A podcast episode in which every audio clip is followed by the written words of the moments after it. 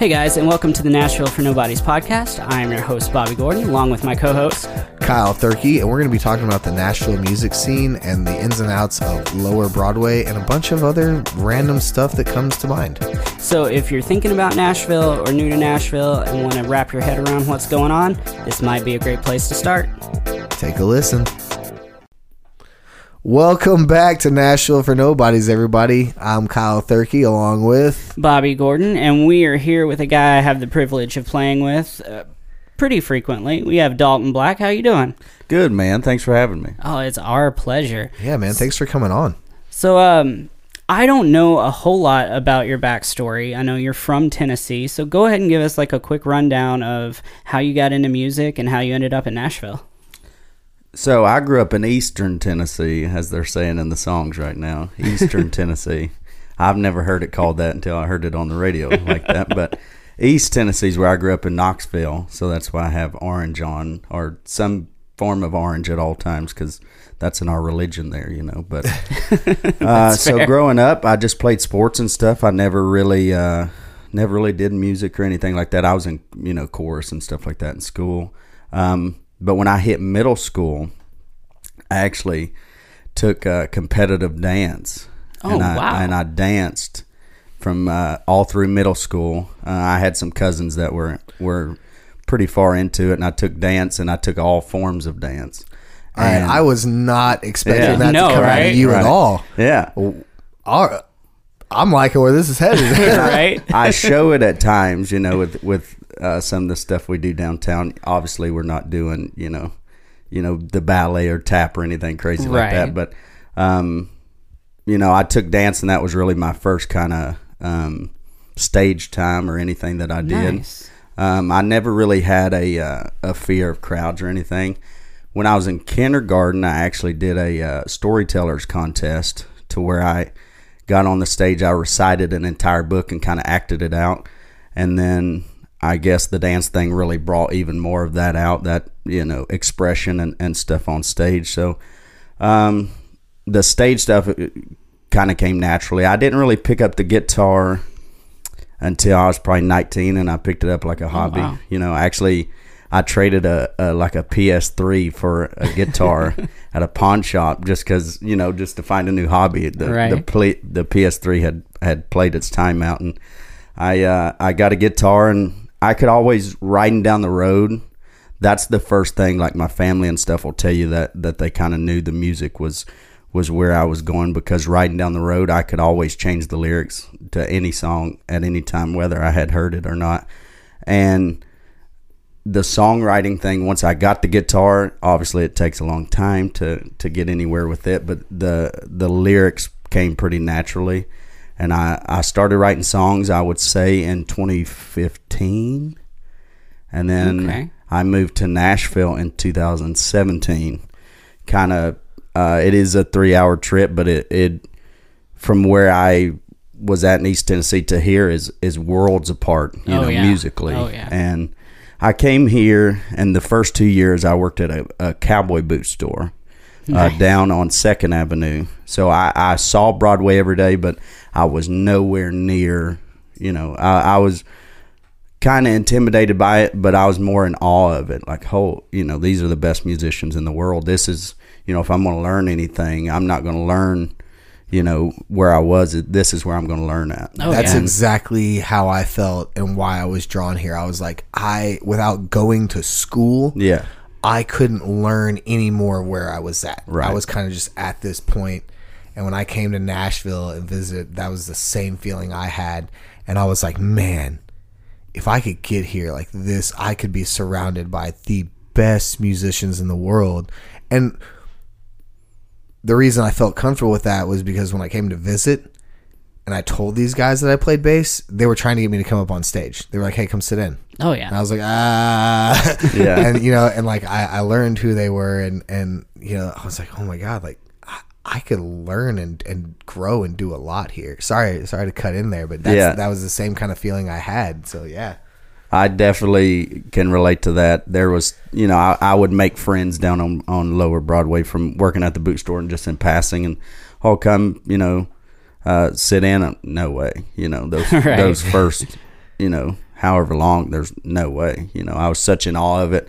I I remember being here before Kid Rock was here, before Blake Shelton's was here, before you know any of the artists really Yeah. had bars down there, and and it was kind of more of a uh, select, you know, um, select bars down there, but still in all of it, and even more in all of it now because it looks, you know, it, it's getting more and more like like Times Square, and the lights are, I just think, getting brighter. But Well, the buildings are getting taller. So yeah, they Yeah, can put more lights. Yeah, It's, it's, so they, there's most definitely getting brighter. The buildings are getting taller, so Yeah. they can do. I mean, like Kid Rocks, it's got Yeah. that real tall, Yeah. real big one that scales almost what. and then two a Eric Church is stories? is going a story above it. I think. Yeah, it's doing Yeah. five Yeah. stories. That's, That's insane. insane. I think Yeah. I think it's five stories Yeah. with a rooftop. Yeah. So Oh, six nice. total. Yeah. I, I could be wrong. Maybe it may be five total, but I Yeah. think it's five. I feel like five could be plenty. They don't Yeah, have to have that five's plenty. I hope. I hope here. I don't know what their floor plan and what their layout is going to be there, but I'm really hoping that like one floor is just for food, Yeah, and so people, Yeah. can, if people want to eat, can go eat, and they Yeah. can still like the live music can be played. You can still order food elsewhere, I'm sure, but I'm hoping that they just have one floor just dedicated to food. yeah. That that would make the most sense. Throw throw an acoustic up there, that's Yeah, fine. But yeah. just like Right. yeah, one floor kinda- dedicated to Right. food, Yeah. I think would be a, a move to do. yeah. I think that would be the, probably the smartest route for them. Plus, with ex- as expensive as food is down on Broadway Yeah. and around Broadway, it's that's your moneymaker for sure. Exactly. and Eric Church is my guy, but you know, I don't know. That doesn't mean we can afford to eat there. Right, Like, exactly. we do this for a living. Exactly. oh, that that's so. So you get to Broadway. You're not playing on Broadway yet. You're still figuring everything out, meeting people. When do you take that jump, and what does that look like? So I took the jump in 2019. Um, the NFL draft was was getting ready to come to to Broadway. I That remember was that. so insane. Yeah. And the boot store was anticipating, you know, the craziest numbers ever. And me, I was the assistant manager and the manager left the weekend before. So Oh, Jesus. um, and he went to do the same thing. And so we we took that that uh, dive in 2019 and uh, started playing acoustic. And I started. That was the first year I wrote five days a week. I wrote, you know, I had a goal of you know 150 songs in 2019, and I hit it. And 2019, I, I immersed into you know what I came here to do was mainly to write songs, and then you know I started playing acoustic a little bit. Then the pandemic happened, and then uh, I had a few odd and end jobs, you know, there with Grubhub and like like we all have, and oh yeah. um, and then I went as soon as we could come back from the pandemic, pretty much seven seven a week, um, right out right out the gate, acoustic. Anytime you know they would have me, and I played at the airport a little bit eh, then, and I didn't get with the band. I played pretty much solid acoustic until um, the end of 2020, and then then I started the band and in the end of the tail end of 2020 and, and 2021 to what it is now. Nice. So, at what part during that? Because you were writing a lot, and I mean that takes a lot of discipline to crank out that many songs in a year. That's impressive. But when did you start recording and putting out music? Uh, I think the first song came out in 2017. Oh, you know, when I when I came here, I was fortunate enough. Some of those guys that worked at the boot store were were musicians as well, and I just my first ever writers round was in 2017 with them, and and we started writing together, and and I released some stuff early that I have taken down now in 2017, and then um, have attempted to release at least one per year uh, since then. Okay, that's pretty cool.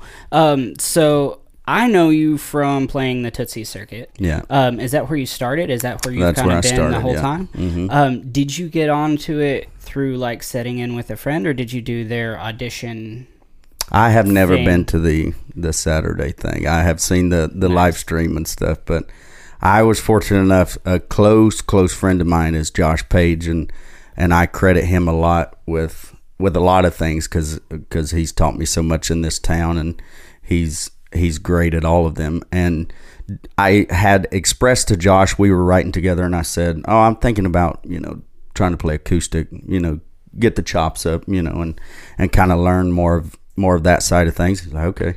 You say the day, and you know we'll Nice. we'll put you in the right place. And and he took me and and I met with John Taylor, which is you know who books for them, and and I met him and and I have been doing that ever since. So I, I credit Josh with with all of that. Josh is is instrumental in my growth. He produced these last songs that I put out and and he got me started down there, which has ultimately changed my life and, and allowed me to to grow in this dream that I came here to chase. So Josh is how is how I did it. I mean, we've awesome. we've heard that many times. You you meet somebody, you make a friend, and then that's your way into this situation, which inevitably leads to our career in music. Yeah. it's it's all through personal relationships. It's got It's it literally is about who you know. Mm-hmm. I mean, it is. I mean, that's how I got here. Was a guy that grew up in the same town as me. He was living here, and when I came to visit, I met up with him, and it just Mm-hmm. kind of was a Yeah. snowball effect from that point on.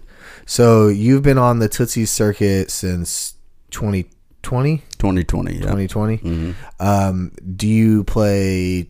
Where all do you play on the on the circuit? on the circuit. So we have played every stage. We've we've opened and closed every stage since uh, 2021. I have ex- I have only closed. I only close and I only work Thursday, Friday, Saturday, Sunday. Nice. Close. Um, Good so they have there. been very very good to me. But home base for us is kind of found. We found a, a different home in in Rippy's. Rippy's is kind of home for us. Um, we've that's our family. You know the the staff and everything is that's where we feel the most at home and and that's where we were playing two to six and and it kind of grew from there but um we'll spend more of our time at Rippy's uh, I'd say three shifts a week at Rippy's one's at Tootsie's or you know we'll we'll get down to Honky Tonk Central a little bit but we have more of a, a country driven set list so we don't get over to Kid Rocks too often Gotcha. Yeah. um Those shifts are definitely more rock and Yeah, roll yeah. driven. Yeah, the, the even though like it is a more country set list, but you bring all kinds of energy and you pick guys to play with that have all kinds of energy. Um, I'm Now so that gonna I come know- see your show. I Yeah. gotta come, well, I, I play every time you do, but Yeah. I'll figure it Right. out. I'll figure it out. One of these nights, I'm Yeah. gonna come see you. so Yeah, now gotta that I know that there. like you have a history in dance and Yeah. that you've been on stage since you were a wee little Yeah. Dalton, uh, it makes a lot more sense of where like all that energy. Because a lot of times, it's really hard to push somebody out of like Yeah. that introverted kind of on stage zone and be outgoing and put on a show the way you Well, do. I, I will tell you this: I do credit John with that initial push oh, really? because I I kind of stayed behind the guitar. You know, we we get that acoustic and we we kind of hmm. stand behind it, and I didn't know how. And my dad has the entire time. My dad has said. You got to put the guitar down. If you put the guitar, you got to come. You know, if mm-hmm. that's when you'll shine is when you come around it. Mm-hmm. And I was like, nah, nah. You know, I, I always brush it off. And then John was like, yeah, I think you should put the guitar down just to see what happens. And that was the smartest. I haven't carried a guitar in two years now down there. And Nice. It makes my makes my trip a lot lighter, Oh, I'm which sure. I'm Right. which I'm I'm, sure. appreciative. But um, and then it- now you get to jump off and Yeah, dance with yeah. the crowd and run across the bar. Yeah. and Yeah, it's, do lots, all it's a lot things. easier to do that stuff when you don't have a guitar Yeah, strapped to you. That's for sure. right. Of And- course, the guitarist isn't immune from having to jump on the bar Yeah. and shred Yeah. too. So I well, mean, it's I, I wouldn't even. I couldn't do that. I could bear. I could. I tell people I can. I can hold it. You know, they Yeah. can play it. I can hold it. Yeah, no, I, like the handful of guys that I've gotten to play with because I've played with you, like they're all in that same like let's put on a great show, Right. let's have a lot of fun, Yeah. and that's that's my favorite thing about playing. I've always said that like if if the band is having fun, Yeah. the crowd doesn't have a choice, Exactly. and I've never not had fun on stage with you. So I really appreciate Yeah, I always have you, enjoyed you it. too, calling yeah. me. Every time he up. talks about you, man, that's that's all I hear is how much energy y'all oh, bring Oh, and how much fun y'all have, and that that sounds right up my alley. So, like I said, I definitely got to come check out one Yeah. of your shows. Yeah, man, you for two sure. would get along. Great. Yeah, we got to get Definitely, you. definitely, man. All right, so down. so we talked about how moving to Nashville and getting into music changed your life, but music has changed your life in other ways. Mm-hmm. Um, I know that you've done the the PCB trip several several Yeah, times. yeah. Uh, you wanna you wanna go into that story and what that did for you? So yeah, to I, I owe a lot to, to music and, and the doors that it has opened. Um, last year, I guess, was our first um, experience getting to travel a little bit with Tootsie's, and we went to Panama City. and And in that first trip, I, I met someone in Panama City that that now lives here, and we're engaged, and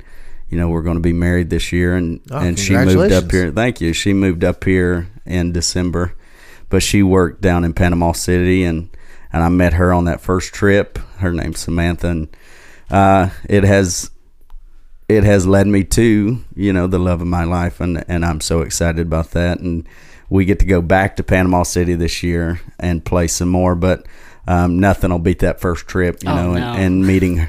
You know, we met and um, how the progression that is made in my life. You know, I, I now have a uh, daughter, you know, that I did not have before. You know, and uh, I have a you know a soon to be wife. So it has changed my life in a lot of very positive ways.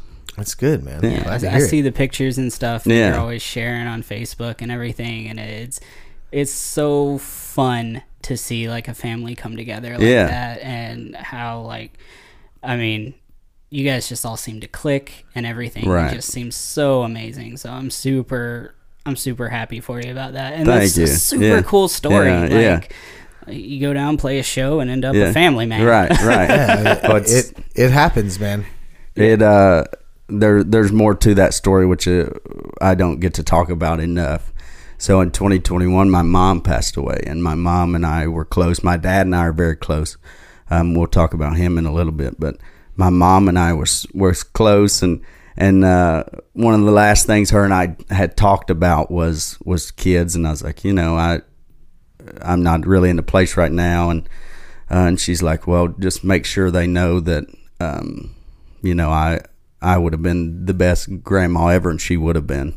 Um, but she passed unfortunately in 2021, and I attribute meeting Samantha to uh, my mom. You know, my mom that directly go hand in hand. I think she knew that there was a void, and and Samantha has has filled that void perfectly, and Carson, which is our daughter, and uh, I know that that comes directly from from my mom, and that that's uh, even better part of that story is is there was a hole in my life then because I wasn't expect you know you don't know how to be 27 and and without a parent, but Yeah, I, Uh, I, I can't imagine that. yeah, she uh, she has filled that, you know, and and I know that my mom is is somewhere working, you know, working behind the scenes on that. Pulling so. some strings. Yeah, yeah, absolutely.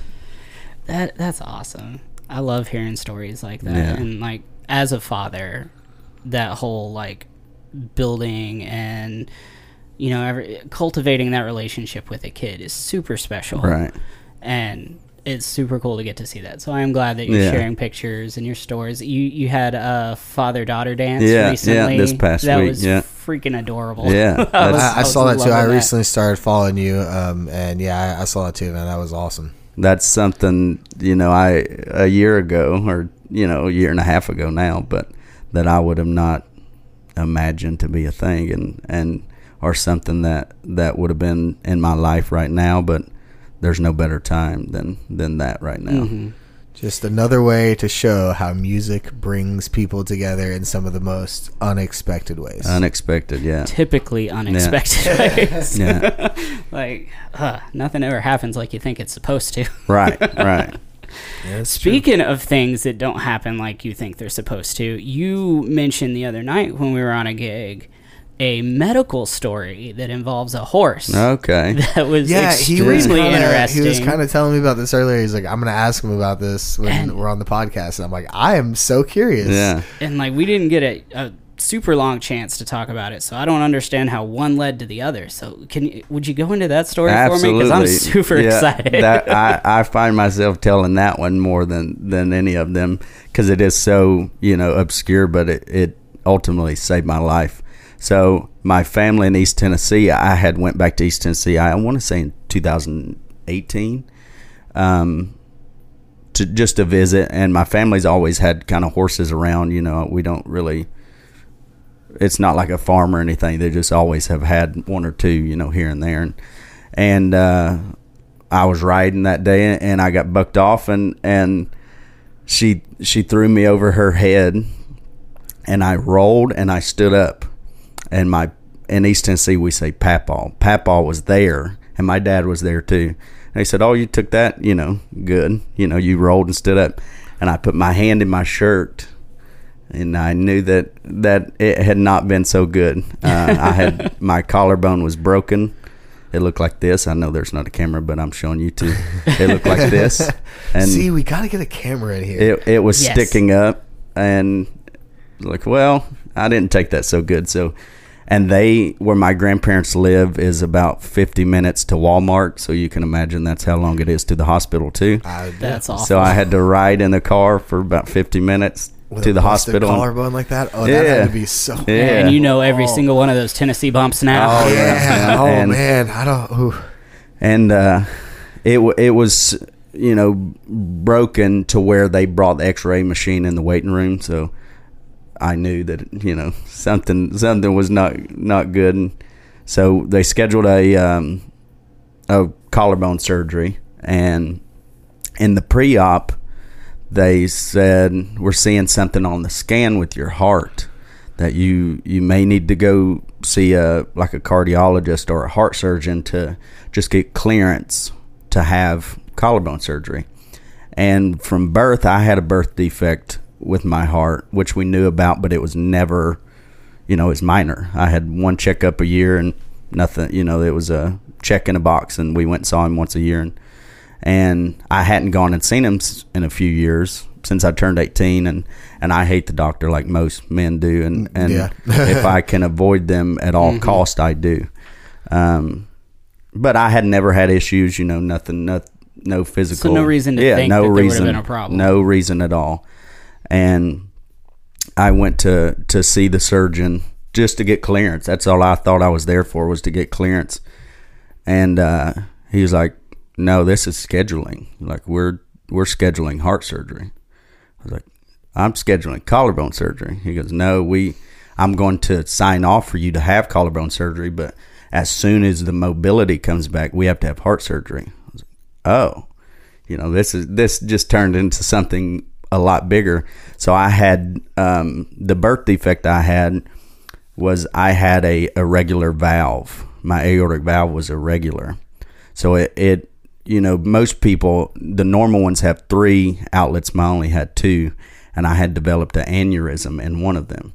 So the aneurysm was restricting blood flow, and it had grown to a point to where, you know, I had a little bit of shortness of breath and stuff like that. I just thought I was eating too much McDonald's and KFC and Taco Bell, and I mean, that's what I attribute mine to. yeah, Yeah, right. And, so uh, now I'm like, do I need to go get yeah, checked? I thought I thought it was that, and um, it was I had shortness of breath and things like that, and uh, so I had collarbone surgery, and then I had open heart surgery, and I had full um, aortic valve replacement uh, three months after I had collarbone surgery, and I have the big pretty scar, you know, now, and I have to go to the doctor once a month. So that was the the irony and and all of it. is Right. I was avoiding the doctor. Now I have to go to the doctor for the rest of my life. I have to go once a month, which is, um, which is an okay trade because the heart surgeon said if you know I wouldn't have had any reason to go if I didn't break my collarbone, and the the aneurysm would have probably ruptured within the year, and it's you're it's like zero zero point six to to live through an aneurysm rupture Yeah. in the aortic valve. So Yeah. uh, even if you do it at a hospital, you're not going to live through it. And so the horse saved my life, and um, yeah, that's the that's the crazy story. You know, I. Is, it's just one of those. I'm I'm Right? still processing Right? all this Yeah. for one, but two, I'm glad that you're okay Yeah, because you, yeah. so far from what I can tell, you're a, you're an awesome dude, man. And three, like it's crazy how things happen in our life to lead to those things that right, like potentially for you saved your life. yeah. yeah, Like that's, it, you know, it's. I'm sitting here. I've, I've been looking at your tattoos the whole time, and a lot of it's really making sense to me. And um, it's just one of those things. Like you know, you think that might have been one of those things. Your mom was your mom still around for that? she that? was still living around for then. Yeah, Okay. yeah, she was still around for that one. So she got to actually take care of him. yeah, she got to actually see that, and Instead dad, of just pulling strings. dad Yeah. as well. But um, yeah, it's, That's that's so every time crazy, I man. tell that story, it's like, no, you know, no way. You know, what are the odds? And it's truly saved my life.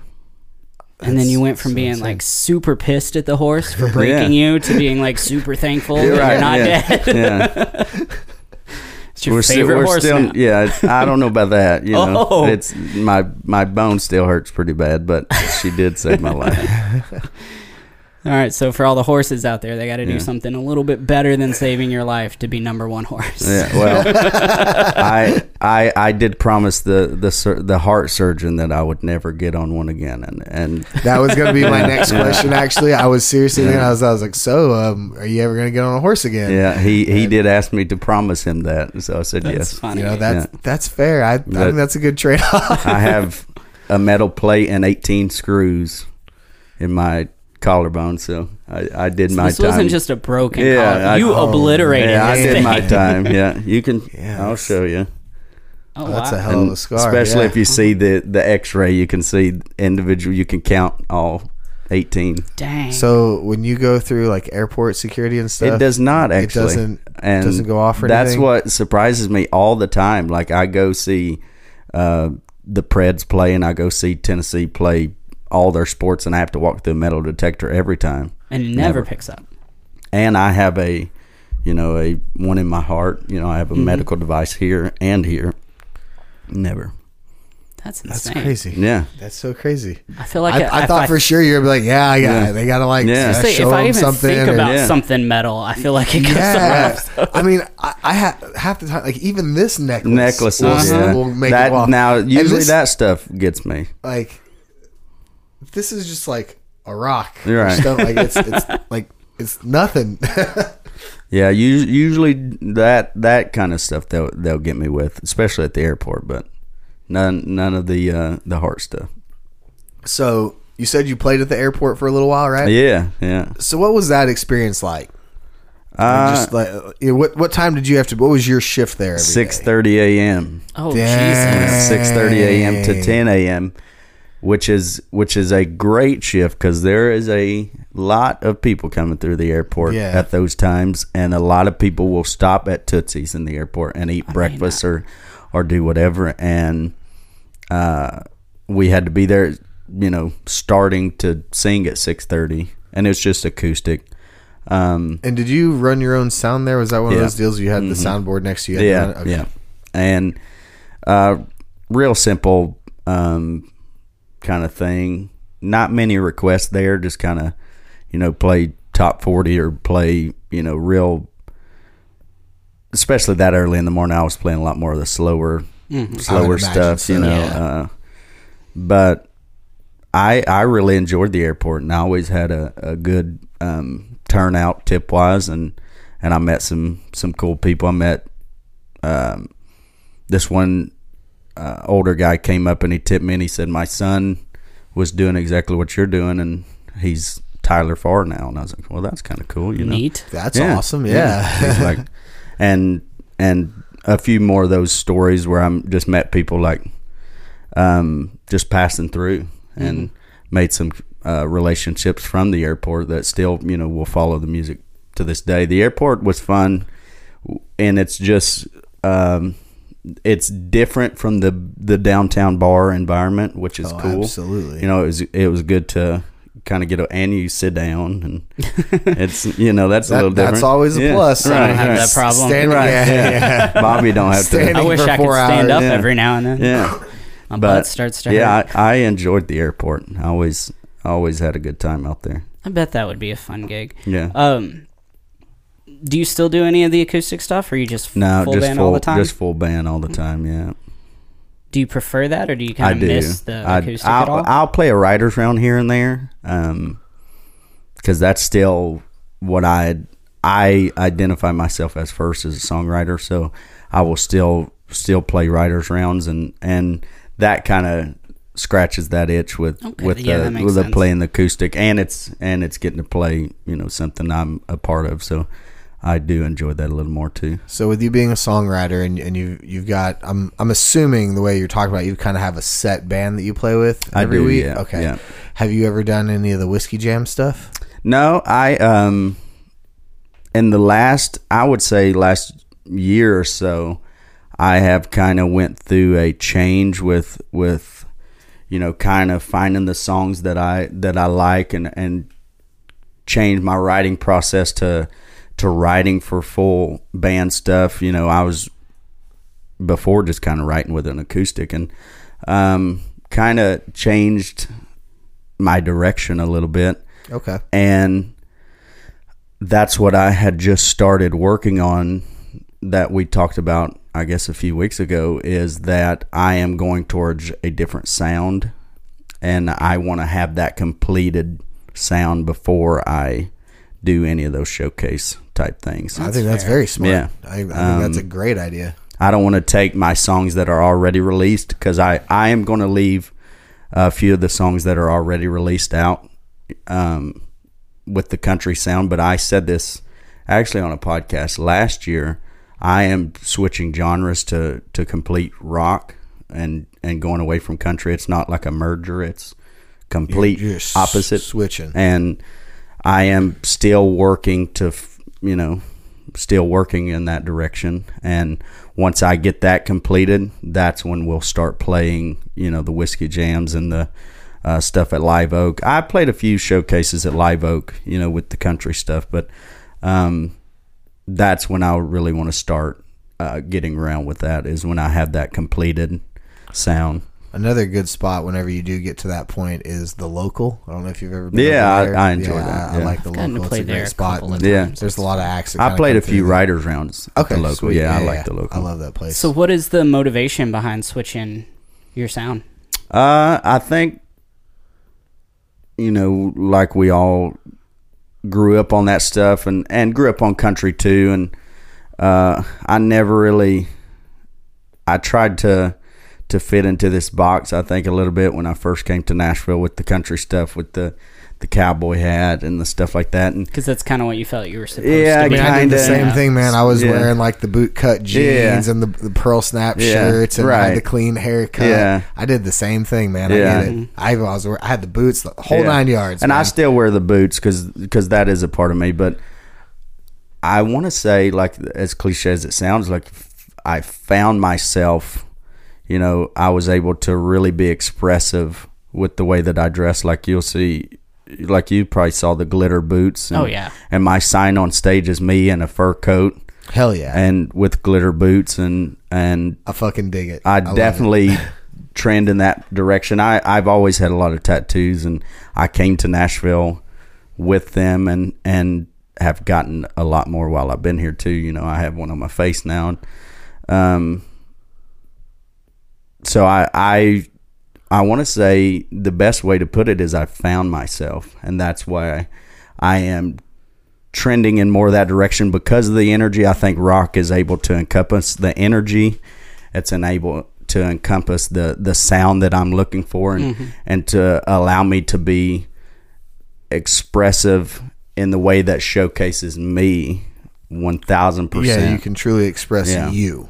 You're- Exactly, and it, it's not, um, not to say the the country stuff I was writing. I I never really tried the truck bed and and beer and you know stuff like that. You know, because that was never me. Um, the song I have on iTunes and and Spotify now is called Carhartt and Louis Vuitton, and that song is written as a it shows a relationship, but that song was written strictly about me. It shows both sides.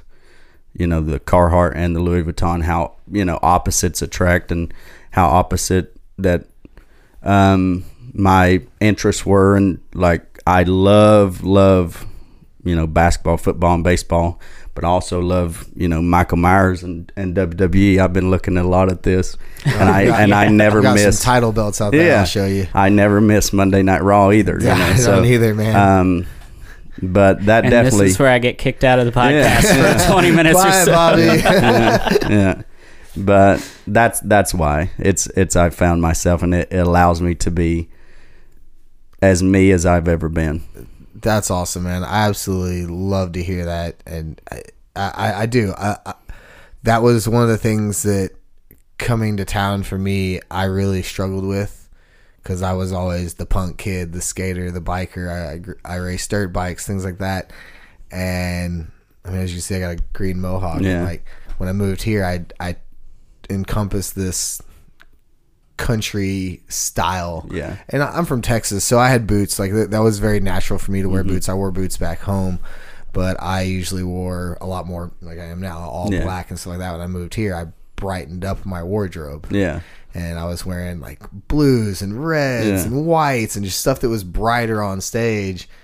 And then an artist that I was working with was like, "Hey, I need you to wear all black when you're on stage with me." I was, they're like, "I know everybody else wants this, but like when you're on stage with me, we're all black." And I was like, "I can do that here." yeah, yeah. And then after my divorce, I, I just went through and I was like, you know what? I, I was like, I'm just going to be me. Like, I'm done playing a part Yeah. on stage.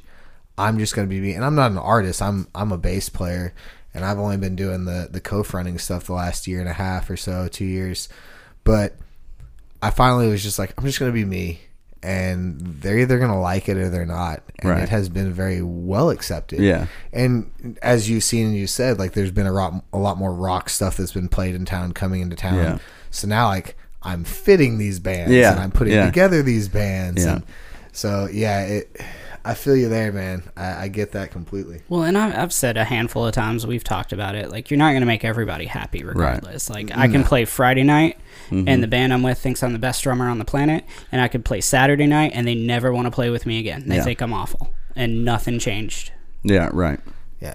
It's, it's, there's, there's people in town that are like just straight music snobs. Yeah, And then there's people in town that are the music snob, but also like the cool hang. And there's people that are just the cool hang. And I And try then- to stay away from the straight music snobs. Right. Yeah, I mean, I think everybody does for the most part. yeah. I, I I definitely see that. Um, There was there was a, a drummer that um, actually was uh, one of the days I believe you were gone. Oh, so you're blaming me for it? No, no, no, no, no, no, no, no. I'm. You, you'll understand. I was Um, teasing. I, it was either Mon- I, I think it was on a day that you weren't there for whatever reason, and this guy came and he, he's a great player. He actually plays all instruments and he's he's a fantastic player. But we were playing a song. It was um. Bum bum bum bum bum Mhm. bum bum. What's the, why can I think of the name of that song? We played it today. oh, that's gonna kill me. That's gonna Uh, kill me. Starts with a T, right? Tulsa time. Tulsa time. Yeah, There we yeah, go. I yeah, want, yeah, for some reason, I, I, was. I kept thinking Tesla time because that's what Noah calls it, and I was like, no, I was what's gonna the be- real name? I was gonna be like the Oklahoma song. yeah, I couldn't think of it. Uh, but the bass line is just bum, bum, bum. I mean, it's just straight the whole time. Mhm. And I do the one and the five, bum, bum, bum, bum, just to pep it up a little bit. yeah, And he kept looking at me. and was like, "No, it's like this," and like the whole song. And I was like, "I don't care. It's, it doesn't make a difference. I'm still playing on the same beat. I'm Right. just playing the fit, the the root fifth instead." And he just was not having it. And I was like, first of all, this ain't your gig. right. Hop off. Yeah, I've been here a lot longer than you. Second of all, I didn't do anything that hurt the song in any way, shape, Right. or form. Right. Like no other drummer has ever said anything to me about how I play that. But I don't know if it's just because he plays other instruments and like he knew the exact line. Right. But Maybe, but just because I was playing the one in the root fifth, he was just like really upset Yeah. by that. I don't get and- that at all. And dude, there were so many other songs that we played that day that he would just like give me the look like you didn't play that right. Right. And I'm like, that's cool. We haven't played a lot of these songs right. Mm-hmm. Sometimes they're cooler when you don't. Exactly. like- well, and that's can- that song is so do boring for me if I'm just Yeah. bum bum bum one note until it changes to the because it is two notes for me the whole song other than that beginning and, and outro walk. Yeah. So I add in that root fifth because I feel it just kind of like peps up the song a little Yeah. bit. He was not having it. That's funny. I even I even looked at Noah and I was like, "Look, man, like I know it's your gig and all." I was like, "But I don't think I could ever work with that drummer again." He goes, "Cool deal." He goes, "You're my bass player, so he won't ever come back." And we Right. have not had him back. That, But that's he- one thing I he- like. I see him around town. He plays a lot. He's very well. He's very he's very well known and well respected. And I again, I do respect the guy. Like he, he is a great player. But just after that, I was like, I yeah, you're one of those guys I can't play with. Yeah, there. I've had a I- few of those trial. You know, being the band leader. You know, it's if it's good, it's it's my fault. If the person that we hire is good, or if the person that we hire don't fit us so well, it's Right. it's also my fault. Yep. So we've had a few of those um, to where it's like great player, but never again. just doesn't Yeah, fit. yeah. Yeah.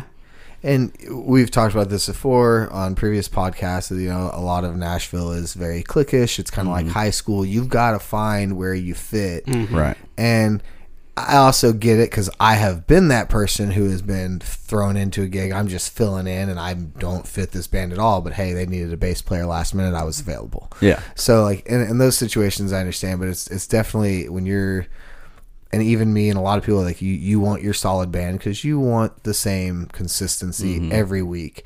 And the bar wants that Right. and they want to they know what you guys bring and so if you're swapping out players constantly the bar doesn't like that i know that because at the valentine i had friday and saturday 6 to 10s Yeah. and friday i brought in todd cameron same consistent show every week we're still there we crush it and then on saturdays i had my own band Yeah. but I couldn't keep the same singer. They didn't like the first two singers I had, so I had to swap the singers. Then it was every other week I was swapping out players because people were going on the road and this and that, and I just couldn't have a solid band for Saturday. And they came up to me and they're like, "Look, we love you. We love working with you. We want to continue working with you." But for Saturdays, we're going a different route just because Yeah. you're not bringing consistency. And I was like, I completely get that. Yeah. And so that's ever since then that taught me a lesson of if you're a band leader and you're putting together a band, you can't be on that. And I do blame Tootsie's circuit for this, the constant swaps, because Right. I do know when you first get in with him, you're called first thing in the morning, early Yeah. in the morning, and then they're telling you, and then you got to throw together a band, or they're throwing together a band. You don't know who you're playing with. Yeah. And then once you get more consistent gigs, as you are a product of that, uh, the good product of Yeah, it, yeah. Right. um, it- you've got a consistent band, a consistent show, Right. And that's definitely what the bars want downtown. The staff wants, and I mean, and the people want it because when they come in, they when they come when people come in and watch these shows and watch these gigs, they think that all these people play together every single week. They don't know that it Mm-hmm. Right. might be people thrown together just and met. Because that's that. that's the idea of a band. That's what you Yeah. think of. Like these Yeah. guys are together all the time. And I mean that was a big learning curve for me. I was Yeah. I was in I was always Me used to you know rehearsing before shows, Yeah. not just showing up and playing with people mm-hmm. I've never met. Like that was Yeah. so foreign to me. Right. So I think people coming to they they it can be overwhelming, especially from a like a small town. I'm talking like a consumer standpoint. It, it it is overwhelming, and it's all the bright lights, and it's you know it's so fast and it's moving at such a high pace. I think it's like a like a comfort when they see somebody they've seen before and like Yeah. oh, Oh, you know I know you know I can sit in here for a, a little while and, and get a drink and and and it's going to be fine. It's not you know going to be organized chaos. You know. I mean I, I get those messages all the time, um, and so does so does Todd, the guy that I play for. People will come and see us at shows, and then they, you know, they'll message us, "Hey, we're coming back," or our friends are going. Right. Like, where are you playing? We want Yeah. to send you to see your band. Like, we loved it. Or, for instance, um, we played here, and some people in West Virginia came and saw us where Todd's from. And then two weeks ago, we played a show up there Yeah. and these people showed up And then they came and they're like, "Hey, we saw you at the Valentine. Yeah. We thought you were awesome, so we had to come see your show." So yeah, like they, Man, they doesn't feel definitely good? loves it. It yeah, does, man. I just Like had that- I had some uh, some messages, people telling us they were going to Florida with us.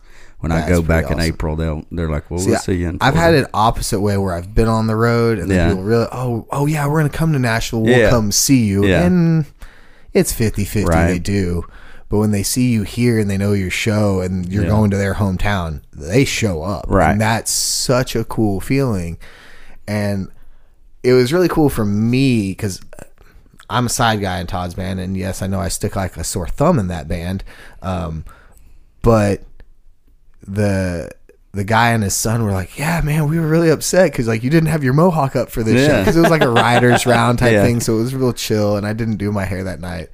I was like, "All right, I guess I have to do my mohawk every Right. gig. Like I don't have a choice. Be choice. on brand. it can't just be laying down."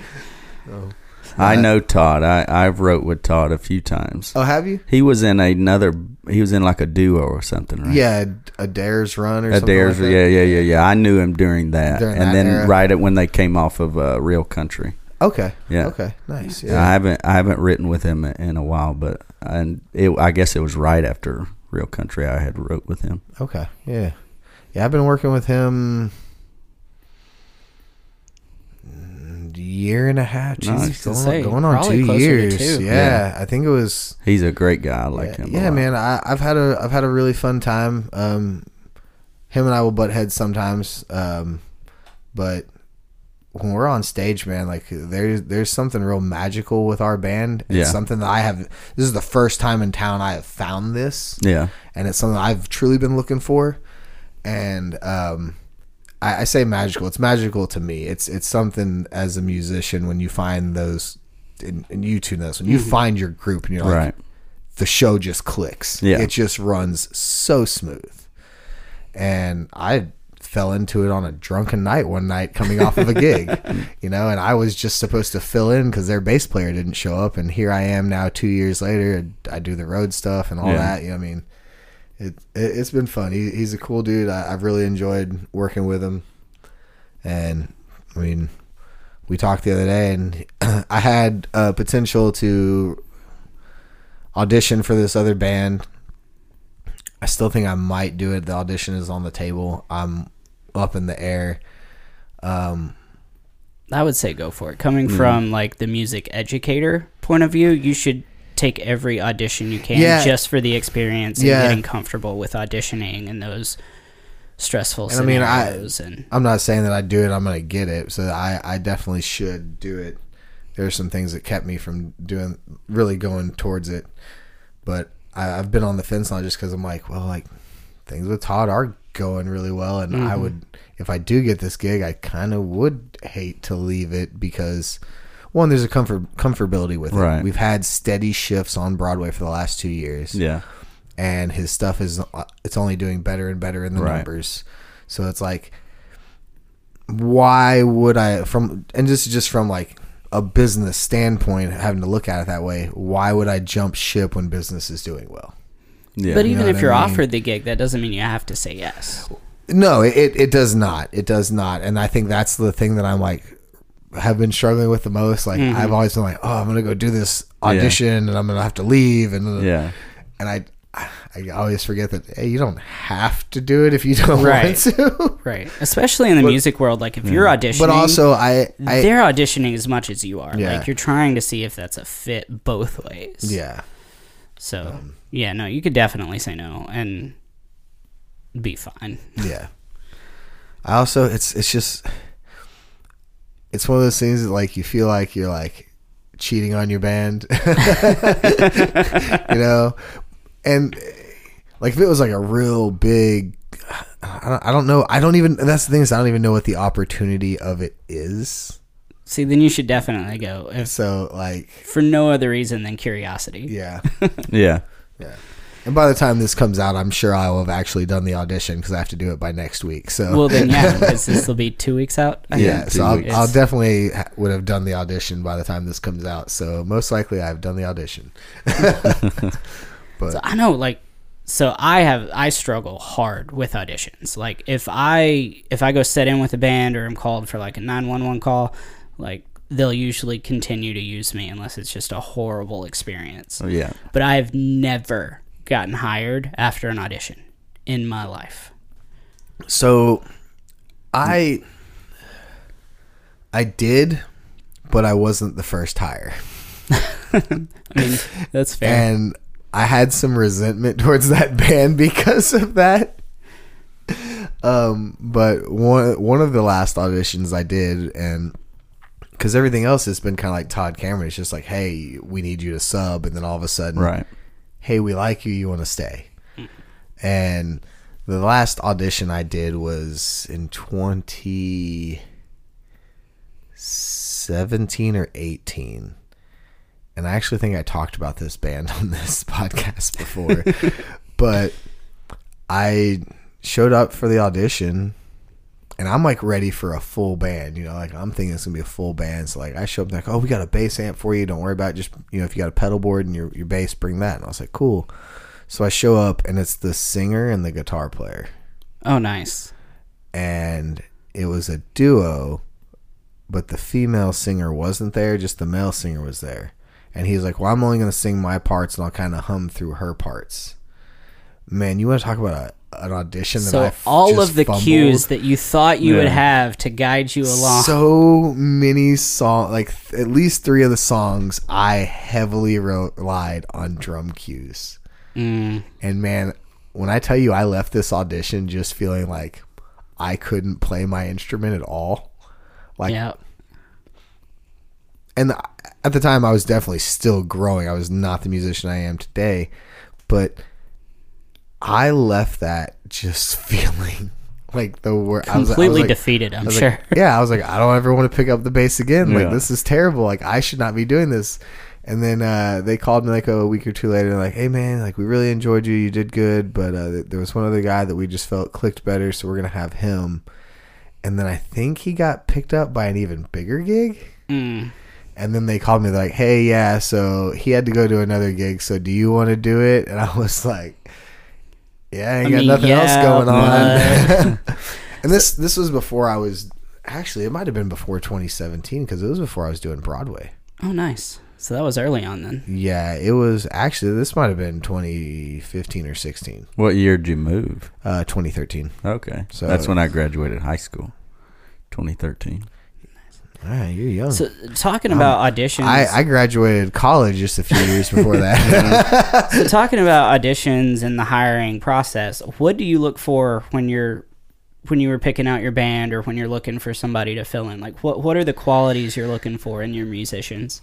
Uh, well, we'll start with the drummer. The drummer Matt is who who's with me full time. He's been with me since the beginning, Mm-hmm. and uh, just I guess the comfort and the the familiarity. I know the cues. I know, you know, the pauses. I know what he's going to do. He knows what I'm going to do. He knows my like vocal cues that I'll lead into a song and and, and get out of a song with. Um, so Matt, uh, I guess that that just kind of happened because we met at um, Alley Taps one one night nice. when I was still playing acoustic, and we just kind of talked. And um, he came and, and played with us one morning, and then at that point, I didn't know a ton of musicians because I had only been doing the acoustic thing, so I didn't know a ton of like bass players and guitar players, Right. and because I didn't have to, it was, it was just you know me and Right. the acoustic then, and and uh, so Matt was just somebody I just happened to meet, and it's it's worked out this long. And um, but with like the other instruments, energy, as you could imagine, energy, energy, energy. I've used used guys on both instruments, you know, bass and, and guitar that have been balls to the fucking wall energy, which is what I kind of want. And I've used people who have been um, definitely look like they're counting the minutes, you know, and, and that's usually don't lead to the to the callback just because, you know, I've I've actually had like people come up to the stage be like, "Oh, we love you, but you know this instrument is, is killing it because he looks like he hates he looked like he hates us. I hate those Yeah. responses when people Yeah. come up and say that. You're just like, oh, I know. I like I don't know what to do. You know, I don't know what to it's, do. It's bad because you're like, you're like, I already know, but you notice too. Yeah. Mhm. Damn. and then and then sometimes the the the management, especially at Rippy's, because we have became a lot closer, will tell me certain things. Well, we like this, we don't like this. You know, like co-fronts and, and stuff. And Yeah. um, so energy. That's that's probably the number one. Just wanting to be there. You know, I I know people are tired. Everybody's playing doubles and triples, and, and everybody's wanting to go home. And um, and I come on last. You know, we're we're always the we're the end of somebody's day. Yep. You know, not and by then they have they have been down there eight plus hours and and are ready to go home. And I know it's a lot to ask for. Like, oh, I want you jumping as much as I do because I've been you know sitting around all day. That's why I got all this energy. But um, just uh, just wanting to be there and and and friendly and uh, I guess you know just not don't tell me no. I don't like to be told no. Like uh, I know some songs are obscure and you know I, I don't want to sit up there every song and well I got to listen to this. I got to learn this. I got to learn this. Um, I don't I don't do that and I don't you know you can vouch for I, I won't Oh, make you do that and if you tell me oh I, I don't really know that that's fine you know that's but if it's something that that's pretty common and just because you don't want to or don't like it I don't you know that that usually leads to Never to- had that conversation before, Yeah. have we? no, not at all. that usually leads to to no and and there are songs that I don't like and, and so I will say no to Sweet Home Alabama you probably saw that Mhm. I hate that's I hate Sweet Home Alabama but I make it funny I don't be like no I just don't like that song I'm from Knoxville that's that's the heart of college football and, and we hate Alabama I hate the whole state. If I could go to Florida and not have to drive through Alabama a quicker way, I would just to not have to go through the state. so yeah. there is a hate for them for this whole state and, and but it's like a funny thing and the band knows and they're like oh you you might not want to say that you know if if, some, if they'll whisper the request to one of the you know the guitar or the the girl you might not want to tell him that one you might skip that one and usually funny. I'll be like yes but I'll get my my Tennessee flag out and hold it and we make a you know a thing about it um See, But- you can do it a right way. yeah that- you, you, you Yeah. totally can. I just Yeah. like I hate this song because we we all play the same songs. I you Is- know I was actually playing a gig, um, not last night, but the night before, Monday night, and uh, it was with Todd. And a song got requested. And he came. up, He's like, "I hate this song." Yeah. I went back over to the microphone. And I said, "I hate every song we play." like, you know, like I was like, "I," because we got the talk back. So I'm just like, Yeah. "Yeah, I hate." I because Yeah. he's, he's like, "I really hate this song." He's like, Yeah.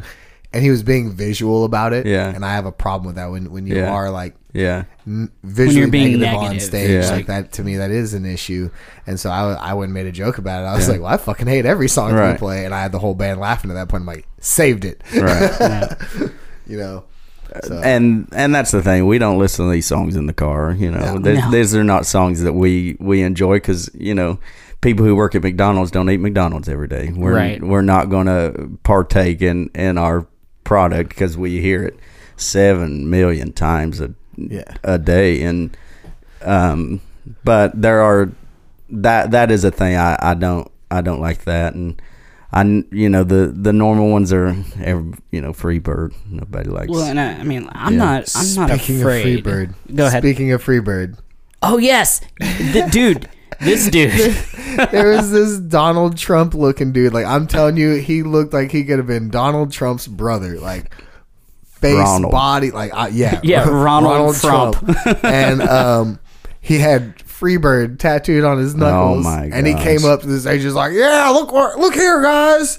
And we were just like oh my god. That's on you forever he man he for three songs just sat up there and was just rocking out by himself and it was hilarious and awkward all at the Yeah. same time Very because it was it was early well, in the 'cause, morning Yeah, it's, it's like before noon, right no, around noon. no, just turns around and goes, "We're not playing Freebird," and he called out some other like completely different song, and we are like, "Yeah, let's do that." but um, No, what I was gonna say, going back to like the energy and the being told no on songs Right. and playing songs or whatever. Like, I'm not afraid to to try something. Right. Like, usually by this point in the show, everybody's got a pretty good idea of what everybody can and can't do. And so, if if the bass player's like, "Oh, it's easy, you've got it," Yeah. I don't care. We'll we'll go for it. I'll ruin your favorite song. I don't Yeah. care.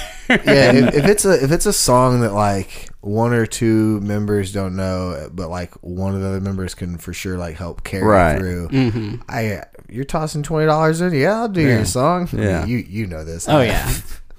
well, I mean, uh, what was it? A couple weeks ago, we did "Misery Business." Yeah. And I was straight up like, all right, like I don't know this, like I've never played it. Oh, that I've was the listened gig to you were it. telling me yeah, about. yeah. Okay. And so I limped through misery business hard, but uh,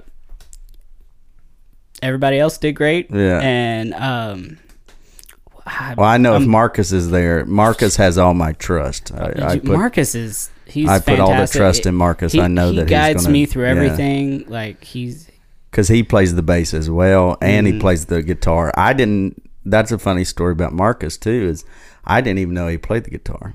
He played bass with me for three or four months, and I was like, "Oh, there's opportunity for us to go to Florida," and he's like, "He's like, oh, I play the guitar too," and I was, okay, and I I had known that he was skilled enough at the bass that I trusted his Yeah. that he wouldn't just take some on that he was he was not ready Yeah, for. I mean, I I Yeah. can I can play guitar, but Yeah. I definitely I'm not like no I'm not gonna do it on a show. Hell no. well, we we we went to Florida, and he he takes the guitar and puts it behind his head and he plays it. And he like chugs a beer and he's playing at the same time. Why didn't you tell me this It- at the it kinda- beginning? Yeah, it's kind of like the Will thing where I Yeah. met Will when he was playing bass. yeah, we all Yeah. thought Will was a bass player, Yeah. and sure enough, Will can do everything. Yeah, like, that's oh. how Marcus is. No, Marcus is yeah, he's phenomenal. Just on shreds, guitar. and I was he, like, he why did you not- really never pick up a bass again? I was like, why, why did you not tell me you could play the guitar? And he's like, oh, I, I met my first like uh, round of people I was playing with playing the bass, and I never, never really said otherwise. Ten times you will never play a bass. His for me dad again. plays bass for the uh, Nashville Symphony Orchestra. Oh, or nice. Oh, Yeah, that's awesome. yeah, and his mom has played on some records like in the '90s country records, so he's surrounded by you That's know so talent. That makes so much more sense now. None- Dude Yeah. knows his no one in my family is musical. Me like, either. Me my my cousin was my drummer for like ten years. He, he was the only other like musician in the family. yeah, You know, my brothers and my mom and dad played in high school, Yeah. high school bands, so like, or like no middle school band. But outside of that, like nobody really did music in my family. So like, I'm so envious of people that get to like just grow up Yeah. surrounded by it. Like it's just it's literally it's in their just a- blood. you're right. that was never with me, never. But yeah, I guess m- I'm the odd man out, and then my dad played, and Yeah. he played in Nashville a lot, and a lot Hell of yeah, Nashville that's cool. Were always coming up to Yeah. Paducah to play with him. So like I was, I was around the Nashville scene, I guess, from like birth yeah, on. So I've, Yeah. I've had a lot of secondhand experience and like that kind of secondhand knowledge dropped on me. yeah. I, I, the main thing I guess I got from dad was, dad was uh, like best personality in high school, and he was you know very outgoing and and uh, could talk to a wall, and, and I think I definitely, definitely have taken that that on stage with. You know, Oh, yeah. being able to I could see that. and we all try to create conversations with with empty rooms and and that ain't always easy and no, it's No, Uh, it's, man, it's not. Like everybody on stage has to be i- in a good mindset for Yeah. that to happen. And one one little negative attitude, and you're like, "Damn it!" yeah and, and, and it's so easy to get there too. yeah Like, so like- easy so Yeah. especially this time of year Oh yeah, the mental I- health thing is a thing. yeah i think we can all speak on that um this time of year is, is rough and it's been honestly busier than i expected it to be There was Uh, only really a few like truly slow days. Yeah. and that was when it was like just cold, Yeah. snowy. Mm-hmm. The days that it snowed, right? What the days before Christmas? We played so it was already Christmas, slow I guess, enough. the day before Christmas Eve, when it was like three degrees. We were Tootsie's main and and ten to close, and it was just an ice. It was like being in a refrigerator. you Yeah, know, and- that's- Mm-hmm. And I understood, you know. I mean, I wouldn't it- have come I was out. at I was at the, Weren't you? Were you Yeah. with us at the Valentine? Yeah, he Yeah. was with us at the Valentine. They cut us short. They're like, "Hey, Yeah.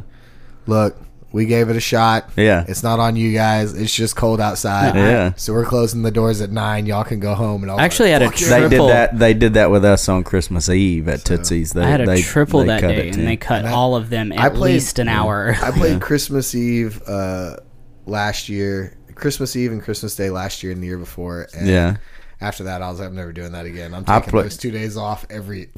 I played Christmas Day at the airport. Um, I guess in 2021 when the bombing happened. Oh, I, I was at the air. Well, I would have been going to the airport because I played early that day. I remember the airport was like frantic and, and everything. as Yeah, you that can was imagine nuts. That day. Yeah. Yeah. I was actually uh I was separated with my ex-wife. We were going through our separation during then and I was back home in Houston and my brother is on part of the bomb squad there. And so when that happened here, he got a phone call like immediately. And cuz anytime there's any bomb activity, Right. it's every bomb squad in the United States is Yeah. notified. They're like, "Hey, this happened. Might happen where you're at. We don't know why this happened." Right. So uh, like he called me immediately because I had I wasn't even at their house yet that morning. He called me. He's like, "Hey, did you hear about this? This is what's going on." I'm Yeah. like, nah, bro. I just woke up. I Right. don't know what's Right. going on, and I'm here with you guys. I'm not in Nashville. But yeah, that was that was insane. That was insane. And Man, Second Avenue. That was that was my spot. that's it- where the it boot store I worked at was was on Man, Second Avenue. Um, uh, benchmark. That Yeah. that was my favorite bar. It's they finally just closed down. yeah. and I, like I'm just afraid that it's never going to be the same as what it was. Second Avenue, in my opinion, was something real special Yeah. Mhm. because it was at the end of Broadway. Mm-hmm. All the bigger bars hadn't quite moved down there. Besides, Right. you know, like Kid Rock's, everything down there was like Hard Rock Cafe, Right. And, you know, whatever restaurants you had on that strip, the Spaghetti Warehouse and Mhm. Dick's and George Jones, whatnot. But Yeah. George Jones was cool. that was still very much a, a local spot Mhm. and it kind of connected printers alley to downtown but that was like printers alley and second avenue were still kind of the local spots yeah. and when that bombing happened man it's just i don't i know they're going to change a lot of things Yeah. it's never going to it's you know and then with eric church's building being Right. Oh right, there yeah, on the it's corner it's gonna be i think it's i think broadway is just going to make a big it's l gonna shape wrap. Yep. Yeah. I think it's just going to make a big L shape, and it's eventually it's, it'll just kind of connect to Printer's Alley. It's Yeah. just going to be this L J I can see shaped that. Yeah. thing. Yeah. Mhm. Which growth is great. It's great for us. It it it is. It brings in a lot of revenue to us. Right. So like I I can't complain about that. It does scare me a little bit of what's going to happen. Mhm. Will I still have a job in five years? Yeah. Like, is it? Well, if they keep adding stages as fast as they are, we'll never have to worry about having a job. I, I, I hope so, man. And I'm like, I'm grateful because like Yeah. I remember like in 2019 there was that boom where everybody was moving, all the Right. musicians were moving here, Yep. and it was hard to get gigs. yeah. And then I, in The a way, pandemic in a kinda- way, I'm thankful for the pandemic Yeah. for that because it flushed out. Yeah, it's It flushed out the people that, that weren't going to stay here anyways. Um, and then and, it and also the flushed older out- ones that it- were like ending their Yeah. music Yeah. career. But it also did flush out some really good ones and some artists that I loved playing with, so that kind of Yeah. sucks too. But man, did the opportunities open up for me to play. That's when I really started Oh, yeah. getting on Broadway was after the pandemic. I mean, I was already doing it, but I was able to do it every day, two Right. gigs a day. Mhm. And then, so you were talking about, I did want to touch on this. You were talking about players that are doing the doubles and coming onto your gig and they're just not giving the energy that you Yeah. want to deliver. That's where I was at because I'm very high energy. The bands that I put together and the bands that I try to play with are very high energy. And so I was doing doubles every day and maybe one single. And by Saturday, I'm gassed out Right. you mm-hmm. know, and then I have my one closing on Sunday, and Sunday I'm gassed out, and it was killing me in my ability on stage, and then it was killing my sleep, and on my pockets were full. It was nice, but man, I was just like, I can't keep doing this, Right. and I I have a real hard problem being on stage, not being able to give hundred percent. You know, we've talked about this. Our morning gig is the one gig where you will see me just laid back because it's a morning gig. I do it once a week, and it's usually slow country, so I can like chill. Yeah. Um, other than that, I'm in your face. Yeah. and um, so I, I just had to step back and be like, okay, like if I just do one gig a day instead of two, Yeah. it's going to help with my mental state, but it's also going to help me on stage be able to give. And in doing that, it, yeah, I was getting less gigs, so to speak, because I was just personally doing less gigs, but it did give me more opportunities to play with the bands that I wanted to play with Yeah. because I wasn't feeling tired. I had more time to learn the music and run through it if it was something different than I played. So that is as much as we're here and we want to make that quick dollar and we want to do the doubles and stuff. People do have to remember, and we've emphasized this a lot on this on this show, that you're on stage, you're here to perform. Like you can't Yes. you can't just be up there regurgitating songs. Right. And I tell people that all the time when you come to town, you're like, oh, I don't know why why they don't hire me back, or I'm not making enough tips, and this and that. Well, it's because you're going up there and you're regurgitating songs. Yeah. you're not entertaining the people. Like, come on, this we're still entertainment. It's not just Yeah. go. "Can you Mm-hmm. That's the play a job. song?" Entertainment is the job. We just use music to do it. Yeah. A jukebox stands still too. Mm-hmm. Yeah. So, oh, oh, we're a human jukebox. I hate that. I've Yeah, I don't like that. God, I hate that. Yeah, I don't like that either. Like, no, we're not. We're- yeah. No. we're really not. Yeah, I, am I'm not a fan of that, and, and there's so many of those cliches Uh-huh. that that You know, I'm not a I've- fan of. I've said them. I, I read. I am a one that I read the crowd, and I just Yeah. kind of see where they're at. So sometimes if if I'm just trying to get a reaction at all, Right. Just hey, yeah, we're a jukebox. If you want to give us some money, we'll play your song. Like, Yeah. come up here and like interact with me, please. Yeah, just talk. Yeah. Yeah. just talk to us. I'll I'll get into to conversations with people about you know football or anything just to just to break that ice a little bit. Yeah. You know that that we are you know we are entertainers, yes, but we're also human, and Mm-hmm. and that that screen you're watching that football. You know, I I watch that at home too. You know, I we can we can find common ground. I think some people since we're up higher and they think since we're on this stage it's like we're out of touch with them and that's why I have tried to break that that down. I jump off the stage so much and will set at the tables. Yeah. And I'll sit at people's same thing. tables and I'll stand on the bar and um, whatever. So there's been times where I've took the stool and I've set it in the middle of the room. Yep. And just to break that we're not out of reach up there. You know, Yeah. we're not a we're not a screen for one. We're not to be, you know, glance up, you know, every few seconds. We're we're interactive. We're here. yeah. Um, but also there's not a, a wall between us. Yeah, I, I do that a lot. I Bobby will tell you like I run out. So the Valentine has two Yeah. big windows. I'll jump. There's people hanging out outside. Yeah. They're not coming in. I'm gonna get you in there. I'm Yeah. gonna jump out. and I've I'm gonna sing out. in your face yeah. and play with you until you're like, okay, Yeah. they're having fun in here. Let's go in.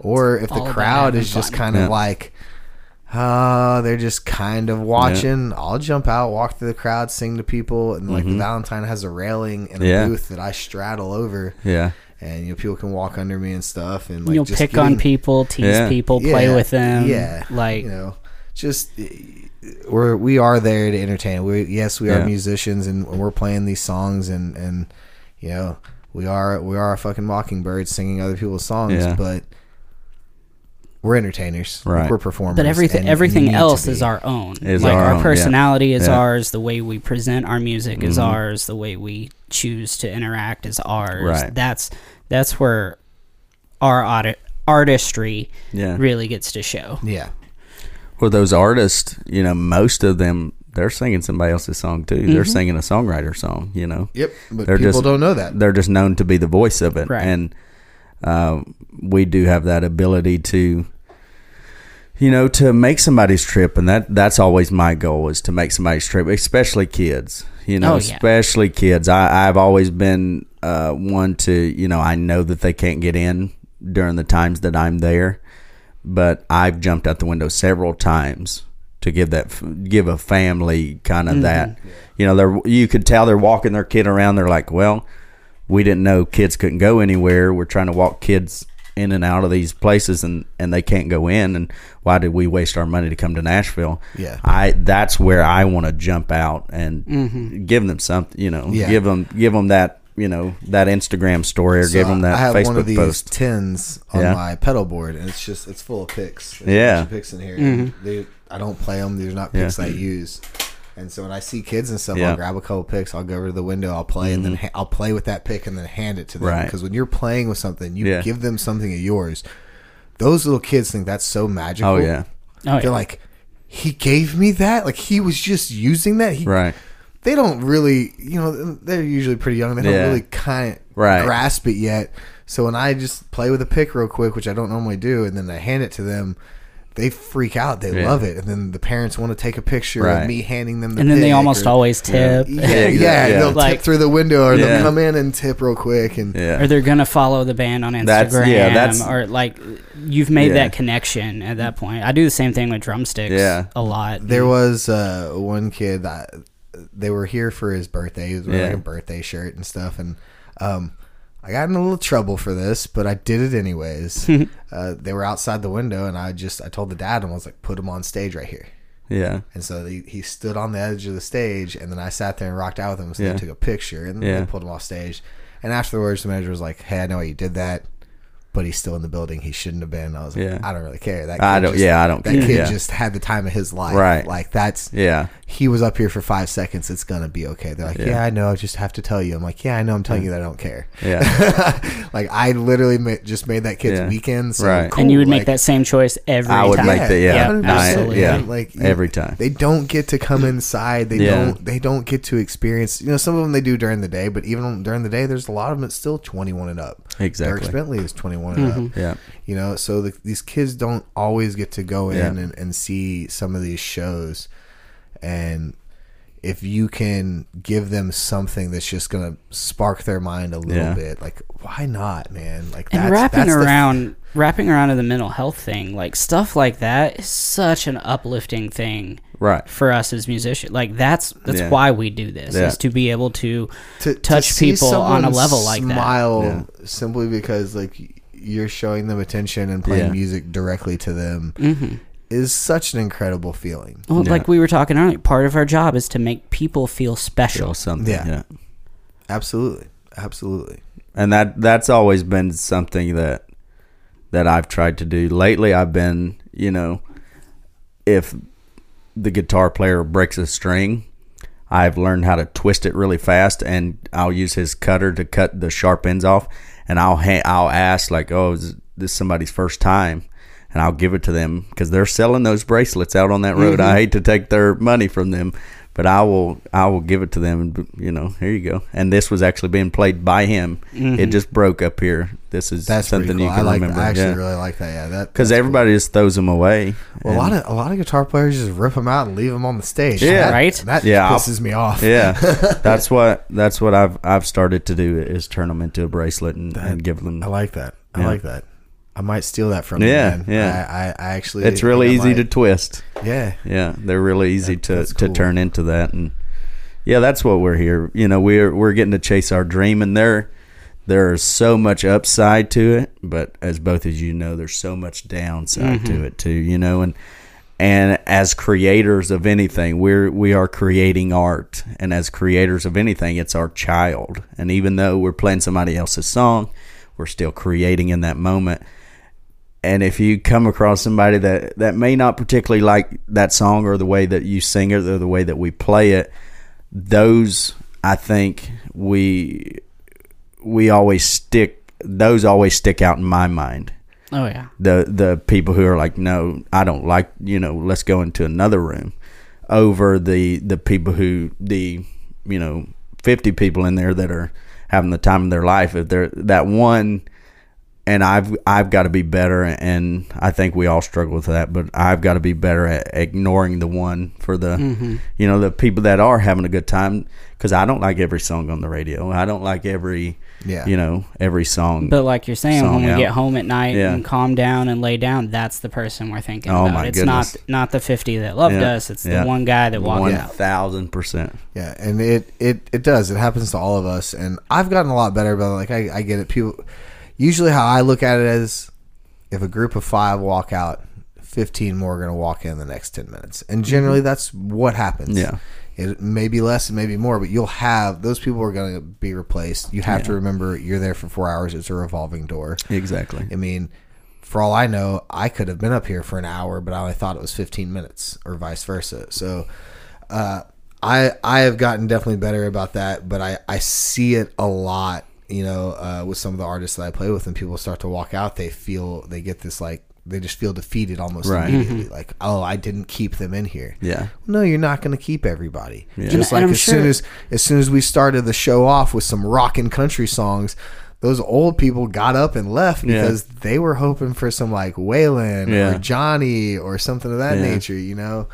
And we come out with this like rock and country, and Yeah. they're like, "Ah, this is too much for This me." But much, yeah. three songs, we've replaced all those seats. So Yeah. it's it's something that I definitely try to stress to everybody playing here that just because someone leaves, it's not. And I mean, end a- of the world, as a and as a it's front man, like replaced. you you touched on it earlier, like it's all on your shoulders. Yeah. If everybody leaves, whether it's because of you or not, it's your responsibility Right. as the front man. not even just the front man, but also the, the front man and the band leader. yeah. Yeah. Like he's he's both. Yeah. Yeah. So You get um, it from literally all sides. It's, like- it's all your fault. We're like me Right. and two of the acts that I work with, I'm the band leader, not the front man. Yeah. And the venues come to me about everything and Yeah. they don't say anything to my artists so now Yeah. i've got to be this like middleman Yeah. so having to be the front man Mm-hmm. and So what what are some of the things oh, that man. like you think about or you do to keep your head in the right mind space when either like it's a bad night or you get a, a grumpy crowd or when when things don't quite go right? What are some Uh, things that you can you know, I lean on that that this is the dream, and, and this is this is not only my dream. This is this is my, you know, when I expressed that that this is what I wanted to do, my family was behind me, and now my my new family, my my soon to be wife and and our daughter, she's behind me. This is, and it's you know there there's more there's more uh more at stake. You know, if I give up. I or I think, oh, you know, maybe I shouldn't do this music thing. Maybe I should just, you know, pack it up. There's there's people in East Tennessee that that have believed in me and think, well, we thought, you know, we thought uh, we thought it was different, and um, we believed in you, and you know, we they don't see the ins and outs and how you know strenuous and and uh, definitely straining that this lifestyle is, but it is rewarding at the same time. And and I, I definitely think of that. I think of my mom. I think of my dad. My dad moved to Nashville in 2020 um, after I had had heart surgery and, and, and stuff. And he moved here just to just to be with me. And, and used to he was with me when I played a little earlier. Ten o'clock's a little late Yeah. for him, but when I played when I played a little earlier, he was with me a lot. And there's still times. Um, Sunday night he was there for a little while, and um, there's still times where where he's there, and and he moved here just for that. My my brother's 17, and he's a senior in high school. He moved this year to here to to be with us, and he's graduating high school here, and it's all because of this was my dream, and this is what led us all here, and. I have a lot of people on board with that, and and a lot of support, which I'm very very fortunate and thankful for. And you know, so I think think of them, and and you know that that uh, you know this four hours isn't forever, and and or however many. that that's another one. Yeah. We're gonna make T-shirts that have Yeah. all these like little snippet quotes and stuff that pop up. And Yeah. Four hours isn't forever is Yeah. a great quote. yeah, four hours isn't forever, and, and it isn't uh, defining of who we are musically or who we are as people. You know, Mm-hmm. everybody has a bad day at work. You know, you know nobody. There, Yeah, there's people on on much grander stages than us that have bad days. You know, Mm-hmm. especially I I talk about sports a lot, but you know if if they they win, they get the the coach gets the oh great game today. If they lose, who gets it? The coach, and they have bad days every day, and so I think of that, and I just you know try not to try not to get in my head too much, and um, you know that I wear sunglasses on stage, and that that has kind of been my thing for I don't I don't even remember when it started, but I've done it for so long that that when I don't, that the bar notices it. that you know even, there's even managers like where the sunglasses at you know and because there people come in where's the guy with the the sunglasses and the the shoes and tattoos you know Yeah. and um but i wear the sunglasses as a like i guess i started and i think i told you this the other night where i where the sunglasses came from was they're my like shield not shield i guess that's the word word. They're my like layer between me and them.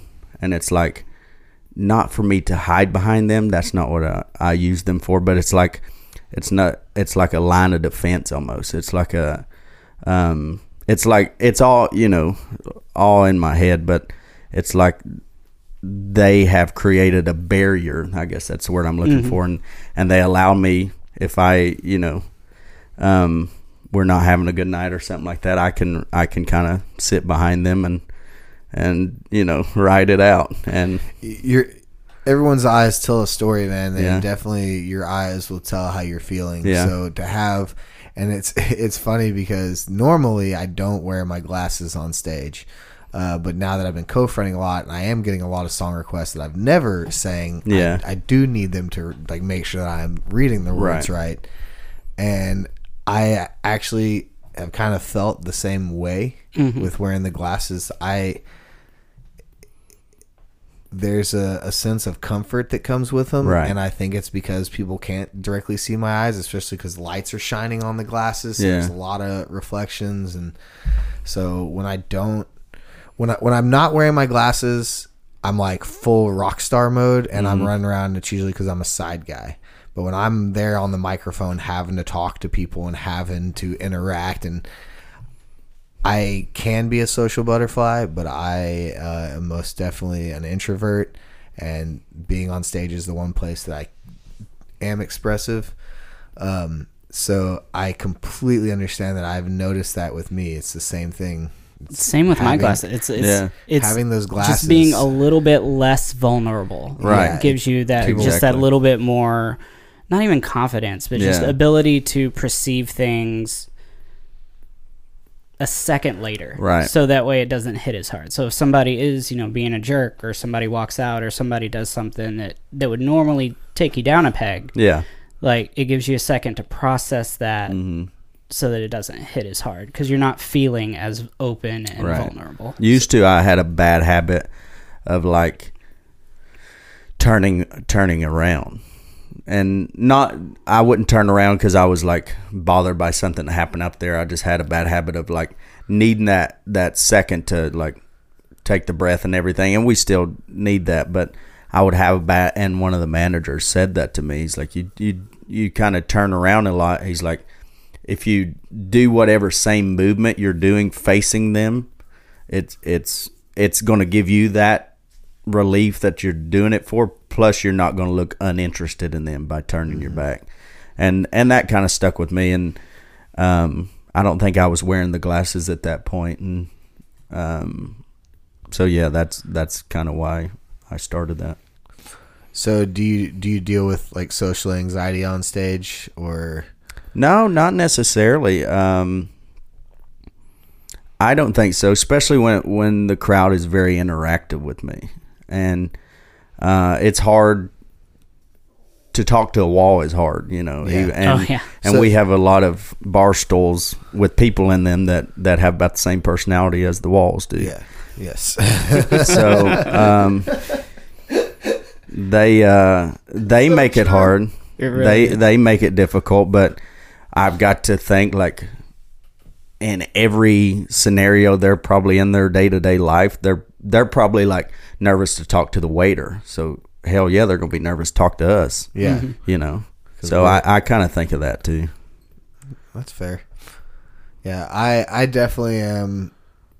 The bigger the crowd, the Yeah. easier it is for Way me. easier. I tell my fiance I, that I all don't. the time. I, I'm not sure what that is Yeah. exactly, but um, and it, and it's not even like I'm getting more attention. It's just Yeah. it's literally if I have ten people in the room, it's hard for me to like really have a conversation with them Yeah. for some reason. I'm I'm I'm like, what do I say? Where do I Right. go? What do I ask them? But when there's like a hundred plus people in the room, Way easier.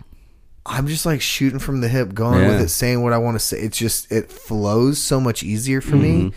and I ju- I don't know what that is, and I've always just kind of chalked it up to like some like social anxiety thing. I don't know, but I think we all had that though. Oh, yeah. I think it's yeah. yeah. when well, I've I've seen it the opposite. When there's singers, there's less people in the room. It's easier when there's more people in the room. They clam up. Yeah, I, have And never been that way. My thing personally is the fewer people in the crowd, the more I'm worried about what the musicians on stage think of me.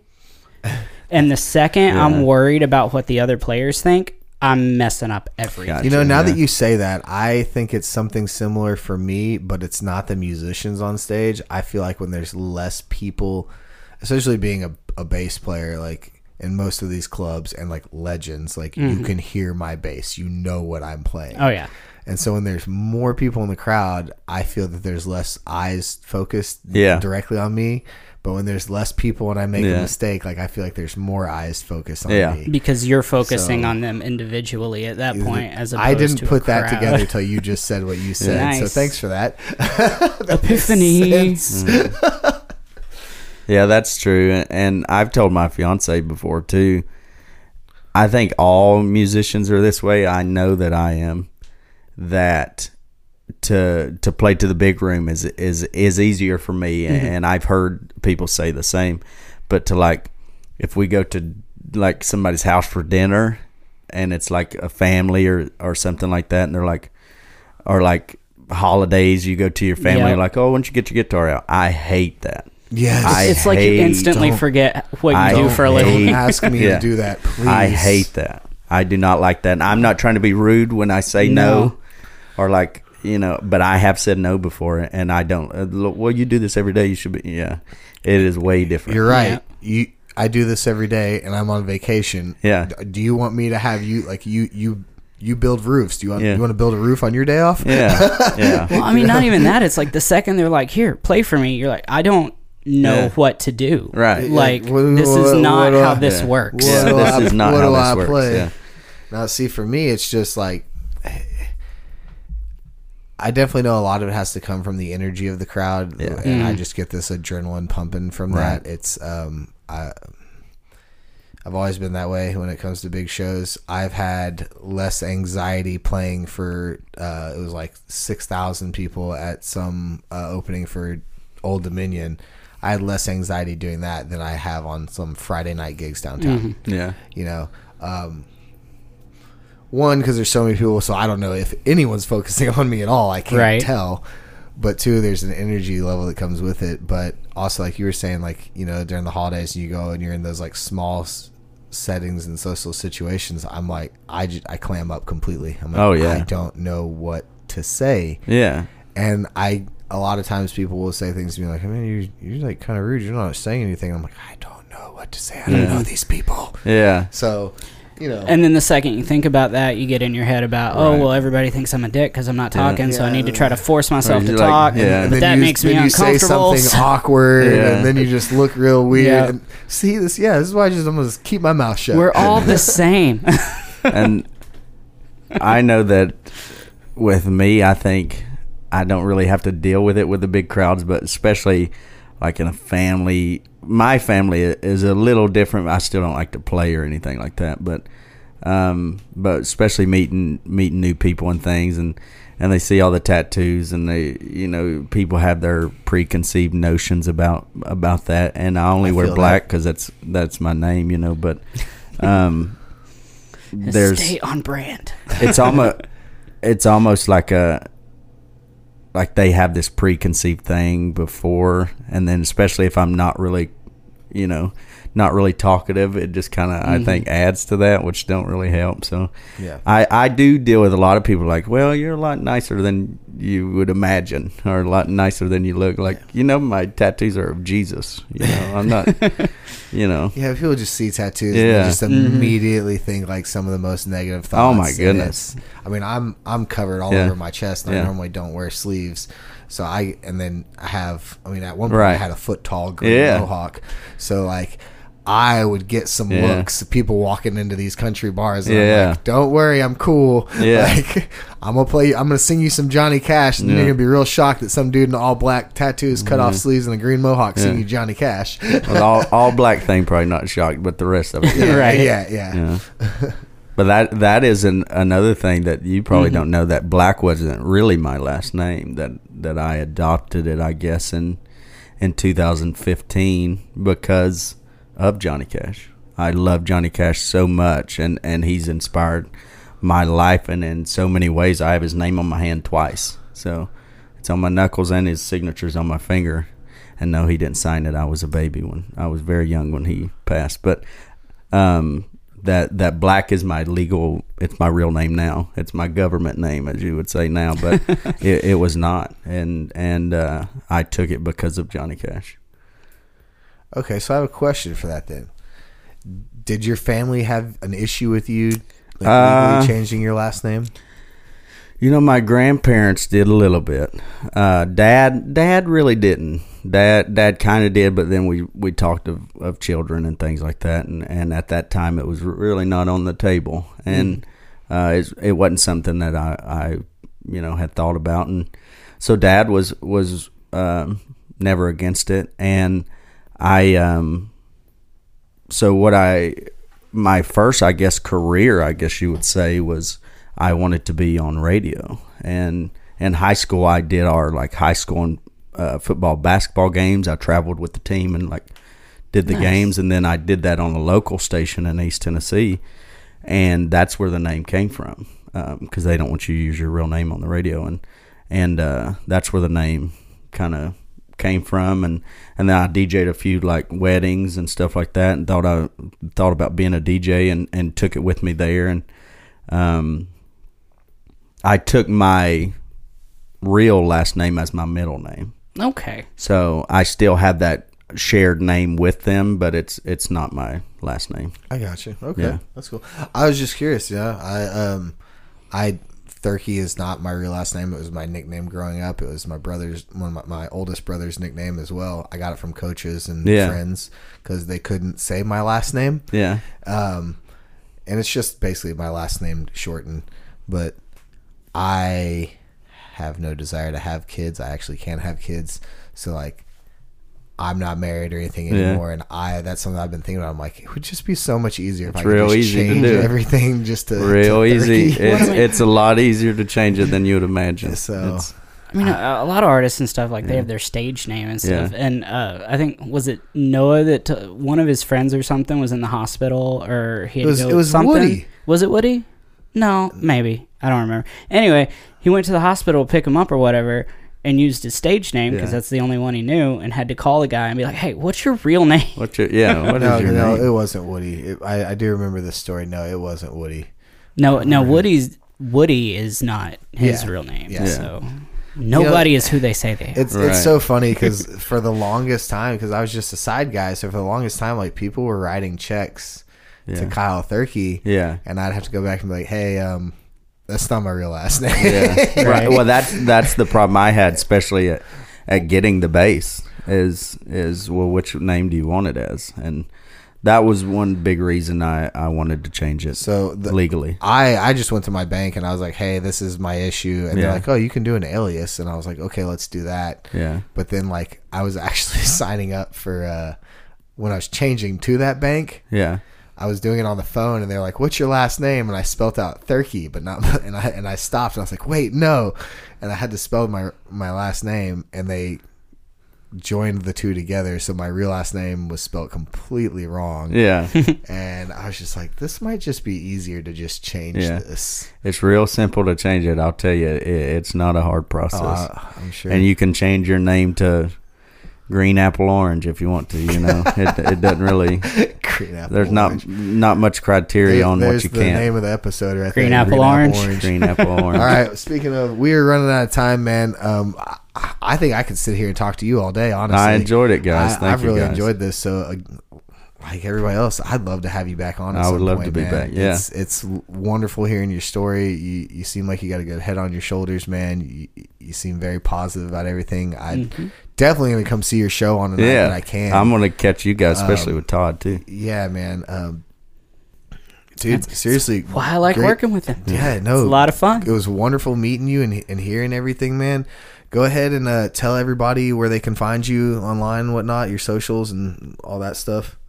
Yeah, so I uh, I do everything through social media. So our show schedule and everything is Dalton Black Live, L I V E. Um, that's Facebook, Instagram, Twitter, uh, TikTok. I'm trying to trying to grow, and it's Dalton Black Live as well.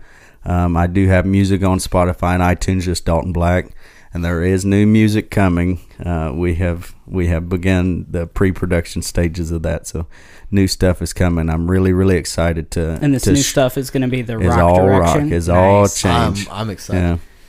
All right, so I'm excited. So I've started this whole goofy ass question All at right. the end of the podcast thing.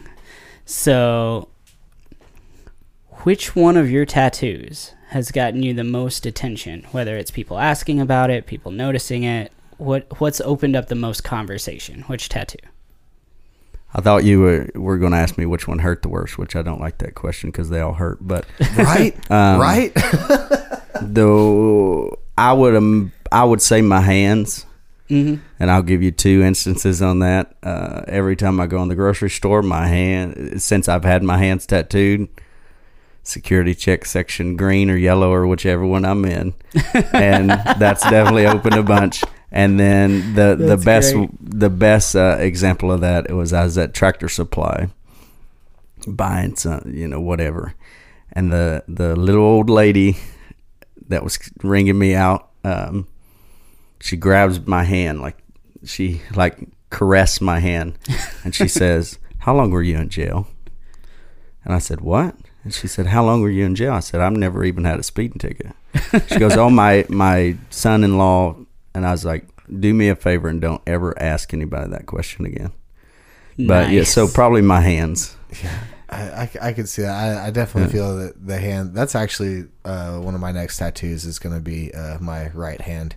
Um, I'm just going for it. Do it. I'm Yeah. just going to start from the hand and go up. There you go. But yeah, I got my neck and my face and my my fingers now. So yeah, I'm I, I'm not far behind you. I'm gonna, Yeah. I'm gonna be there soon. Don't worry. I think it was uh, Travis Barker that said he got all of his tattoos because then he doesn't have a backup plan. He has yeah, to do music. He That's- he did. I've say been that. asked that a Mhm. few Uh, times. he he did. He said the reason that he has tattooed his entire body was so that he would force himself to always play drums and to be because in that his situation. only option. Yeah. He wouldn't ever be able to go just get a regular job. Yeah. It's changed a little bit since Oh, yeah. that Oh, yeah. day, but nonetheless, it still fits in a lot of places.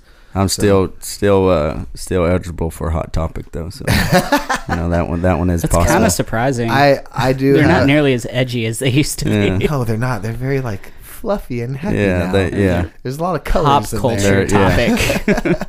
Um, I I also like to end with a, a little segment. Mine's a little different than his, but three quick pieces of advice that you could give anybody about either playing here or coming here to Nashville. Like three quick pieces of advice that either you've gotten or you you can give. Uh, the, number one, don't be told no. You know, there's going to be a lot of people in hometowns or, or, or family. You know, that's a that's something that, that is out of reach. Don't be ever be told no. If you want something, go and do it and struggle until you get it. Love it. Um, two is be yourself.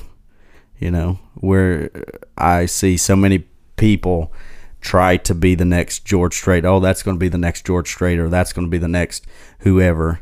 You got to be the first you, and that that's a huge piece of advice because that's I um, couldn't agree more. I that one we could talk on for a while. So just be the best you. We'll, we'll talk on that one next time. Yeah. For sure. right. We'll talk on that and WWE next time, but be the best. Uh, be the best you, and be the be the next you. Don't you know? You don't have to be the next anybody. And three is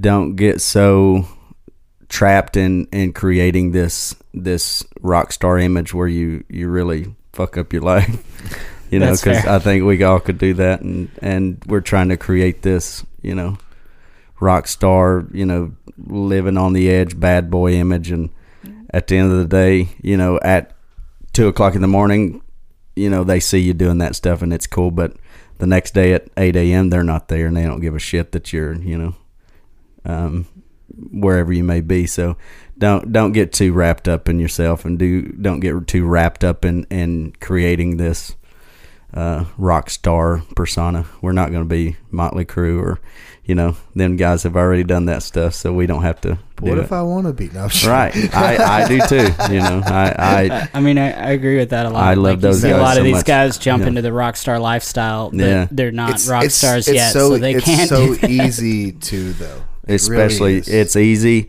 I'm it's sure. inviting and downtown i- i- is one of those places where uh, it's accessible and Yeah. and I've learned fair. that stuff the hard way and I didn't really have many like I've never had a lot of like issues but with alcohol and and being a yes man and, and Mm-hmm. taking a shot with everybody in the crowd and you know they're not there when I'm when I'm dragging myself up the sidewalk and, and with with throw up on everything and I threw up on on main stages and and I've fallen off the bar and Mm. you know that that's something and I guess it, it kind of came to a head when I would say three or four months ago I left left the purple place in a in an ambulance so Oh, um, wow. and that's because there was something in a drink that, Again, that I could talk to you. Yeah. all, I was fixing to say we, we can't start a new topic. Yeah, All right. we're not starting a new one, but just don't get too wrapped up in, in being a rock star, you know, Hell yeah. because 8 a.m. you gotta still be yourself. 8 a.m. hits hard. Yeah, yeah, 8 yeah, a.m. it hits hard. does hit real hard, especially the older you get. I mean, I'm I'm in my I'm, I'm 35, so like when I moved here when I was 25, like I cannot do the same things now. No. Like I definitely I can't. I, I need the sleep. I need the time off. I I I I can't go balls to the wall. So I get it. Yeah. Well, Dalton, man, I I loved having you. I, Thank I you. really did. I man. love Thank being you. here, Thank you so Thank much.